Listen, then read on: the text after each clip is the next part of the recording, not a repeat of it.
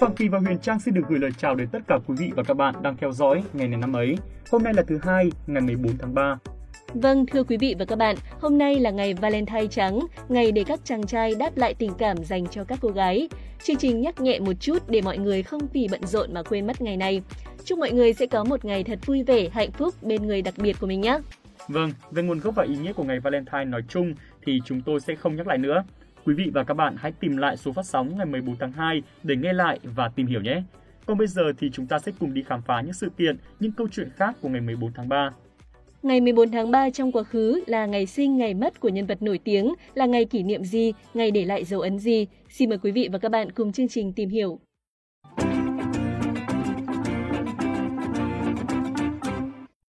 Hoàng đế thứ 10 của triều đại nhà Nguyễn, vua Thành Thái, sinh ngày 14 tháng 3 năm 1879. Vua Thành Thái có tên thật là Nguyễn Phúc Bửu Lân, ông có tên húy là Nguyễn Phúc Bửu Lân, còn tên khác của ông là Nguyễn Phúc Chiêu, là con thứ bảy của vua Dục Đức và bà Từ Minh Hoàng hậu Phan Thị Điểu. Cùng với vua Hàm Nghi và Duy Tân, ông là một trong ba vị vua yêu nước chống Pháp bị đẩy đi tại ngoại quốc. Vua Thành Thái lên ngôi khi mới 10 tuổi. Lễ đăng quang được diễn ra đúng ngày mùng 1 Tết Kỷ Sửu, tức ngày 31 tháng 1 năm 1889. Do nhà vua còn quá trẻ, mới 10 tuổi, triều đình đã cử ra một hội đồng phụ tránh hùng hậu, gồm hai vị phụ tránh thân thân trong hoàng tộc là Tuy Lý Công Miên Trinh và Hoài Đức Công Miên Lâm, cùng hai phụ tránh đại thần khác là Nguyễn Trọng Hiệp và Trương Quang Đản. Được sự phò tá và dạy dỗ của những vị đại thần đầy tài năng, nhà vua sớm trưởng thành và ý thức được thân phận mất nước của cả một dân tộc.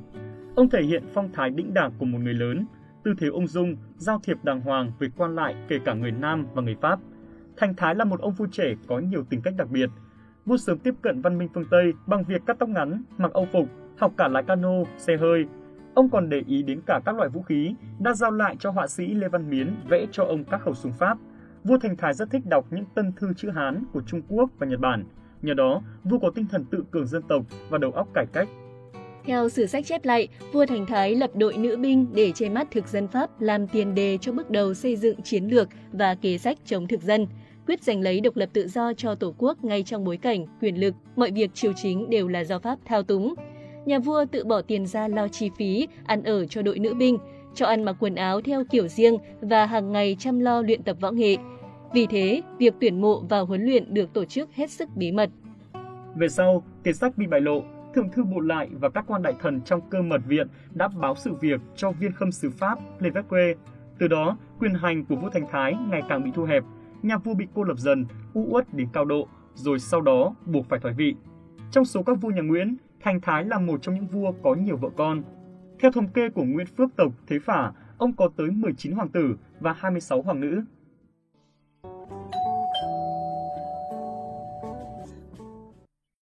Quý vị và các bạn thân mến, nhà thơ trào phúng hàng đầu Việt Nam Tú Mỡ sinh ngày 14 tháng 3 năm 1900. Ông có tên thật là Hồ Trọng Hiếu, sinh tại phố Hàng Hòm, Hà Nội, trong một gia đình lao động nghèo. Từ bé, Hiếu rất nghịch ngợm, hay trêu chọc bạn bè. Lớn lên, ông rất thích đọc thơ văn trào phúng của các nhà thơ như Hồ Xuân Hương, Nguyễn Khuyến, Tú Sương.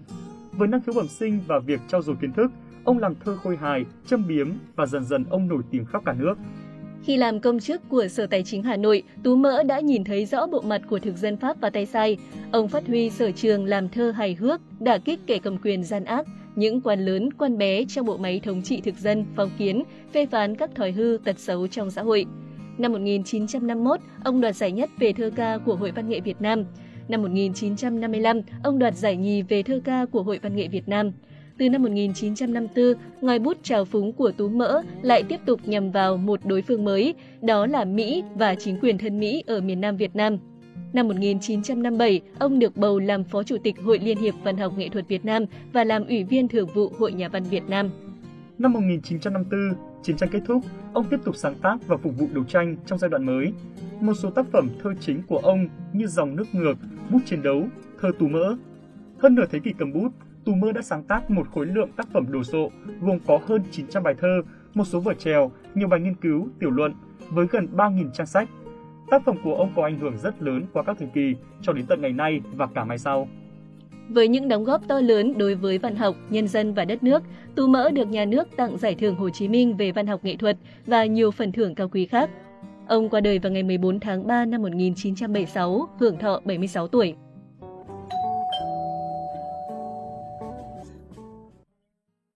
Tiếp theo cũng sẽ là một thông tin trong lĩnh vực văn học.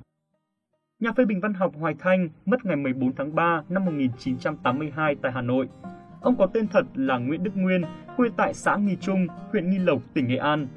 Hoài Thanh tham gia phong trào yêu nước từ rất sớm. Ông từng bị ông từng hai lần bị bắt giam vì bị đuổi. Ông từng hai lần bị bắt giam rồi bị đuổi học vì các hành vi chống đối chính quyền thực dân Pháp.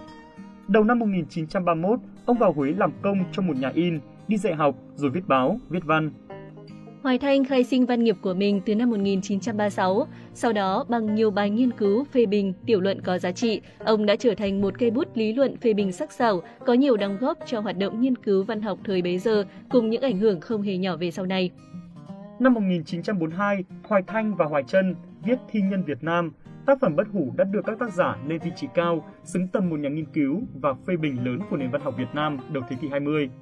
Thi nhân Việt Nam được đánh giá là một thiên chính luận, một công trình tổng kết một cách sâu sắc, chuẩn mực về phong trào thơ mới giai đoạn từ 1932 đến 1945. Sau cách mạng tháng 8 năm 1945, Hoài Thanh tích cực tham gia kháng chiến và nỗ lực trau dồi quan điểm văn nghệ cách mạng. Có một nền văn hóa Việt Nam viết năm 1946 là tác phẩm đầu tiên ông viết sau cách mạng tháng 8. Đây là tác phẩm giàu tính chiến đấu và có sức thuyết phục cao, bởi lý lẽ sắc bén và tình cảm chân thành của tác giả đối với văn hóa dân tộc. Những bài viết của ông về thơ Chủ tịch Hồ Chí Minh, thơ Tổ Hữu cũng được nhiều người chú ý. Ông còn đi bình thơ, nói chuyện thơ tới hàng nghìn buổi từ miền cực Bắc của Tổ quốc đến tận mũi Cà Mau. Ngày 14 tháng 3 năm 1982, Hoài Thanh đã dã từ cõi đời, thọ 73 tuổi. Cuộc đời của ông là một chuỗi dài những cuộc tìm kiếm đầy thích thú mê say về cái hay và cái đẹp của nền văn chương. Đánh giá cao những đóng góp xuất sắc của ông cho sự nghiệp văn học nước nhà, năm 2000, nhà nước đã truy tặng cho ông giải thưởng Hồ Chí Minh về văn học nghệ thuật.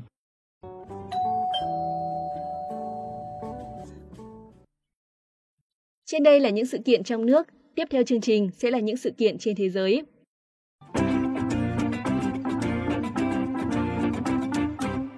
Một trong những nhà khoa học nổi tiếng nhất mọi thời đại, Albert Einstein, sinh ngày 14 tháng 3 năm 1879. Lúc nhỏ, ông khiến gia đình khá lo lắng khi bị bác sĩ nhận định là chậm phát triển do khả năng nói bị hạn chế. Rồi khi lên 5 tuổi, ông bộc lộ rõ sự bướng bỉnh và không theo dập khuôn của mình. Năm 1900, Einstein tốt nghiệp Học viện Công nghệ Liên bang Thụy Sĩ tại Zurich. Sau vài năm, Einstein được cha của một người bạn giới thiệu một chân thư ký tại văn phòng cấp bằng sáng chế ở Bern. Trong thời gian làm thư ký, nhưng khi rảnh rỗi, Einstein tiếp tục nghiền ngẫm xây dựng các lý thuyết của mình về vũ trụ. Một trong những thành tựu sớm nhất của Einstein ở tuổi 26 là thuyết tương đối hẹp.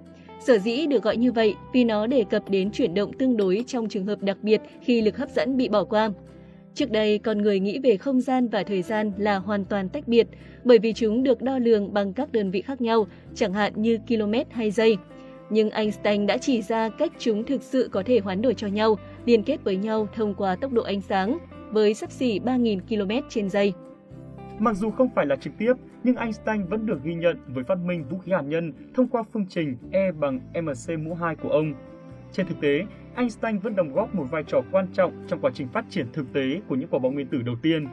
Năm 1939, Einstein đã gửi một bức thư cho Tổng thống Hoa Kỳ, Tổng thống Hoa Kỳ Roosevelt, nói về khả năng phân hạch hạt nhân và nỗi kinh hoàng sẽ xảy ra nếu như Đức Quốc xã có được những vũ khí như này. Hệ quả của bức thư nổi tiếng nêu trên là việc thành lập dự án Manhattan, dự án tạo ra những quả bom nguyên tử đầu tiên của Mỹ được sử dụng để chống lại Nhật Bản vào cuối Thế chiến thứ hai. Năm 1955, Einstein qua đời do bệnh phình động mạch chủ. Trước đây, ông từng gặp tình trạng này một lần và được phẫu thuật. Lần này, ông đã từ chối phẫu thuật vì muốn ra đi một cách tự nhiên. Vào ngày Einstein qua đời, bệnh viện Princeton chật kín các phóng viên và người đưa tiện ông. Vài giờ sau khi ông qua đời, bác sĩ thực hiện khám nghiệm tử thi đã tách bộ não của ông và mang về nhà mà không có sự cho phép của gia đình Einstein. Tên của vị bác sĩ này là Thomas Harvey. Ông ta tin rằng não bộ của Einstein cần được nghiên cứu vì ông là một trong những người đàn ông thông minh nhất trên thế giới. Mặc dù Einstein đã viết lại di chúc đề nghị hỏa táng sau khi chết, cuối cùng con trai của ông Hans Einstein vẫn tha thứ cho tiến sĩ Harvey và đồng ý cho Harvey giữ lại nó nhưng chỉ với mục đích nghiên cứu khoa học. Sự việc khiến cho Thomas Harvey lập tức bị mất việc tại bệnh viện Princeton, nhưng các nghiên cứu này chẳng hề để tâm vì cuối cùng ông đã đạt được mục đích. Bộ não của Einstein sau đó được chuyển cho nhiều nhà nghiên cứu khác để phân tích với mục tiêu so sánh và tìm ra những điểm khác so với não bộ thông thường. Năm 1985, Harvey xuất bản một bài báo về bộ não của Einstein, trong đó cho rằng nó thực sự trông khác với bộ não bình thường và do đó hoạt động cũng khác. Tuy nhiên, những nghiên cứu sau đó đã bác bỏ những lý thuyết này. Mãi tới năm 1988, Harvey mới bị tước giấy phép hành nghề y. Trước khi qua đời vào năm 2007, Thomas Harvey cuối cùng đã làm được một điều đáng tôn trọng khi ông hiến tặng toàn bộ phần não còn lại của Einstein cho Bảo tàng Y tế và Sức khỏe Quốc gia Hoa Kỳ.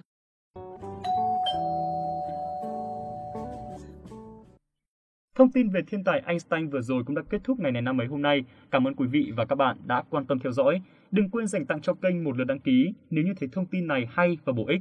Bây giờ thì xin chào tạm biệt và hẹn gặp lại.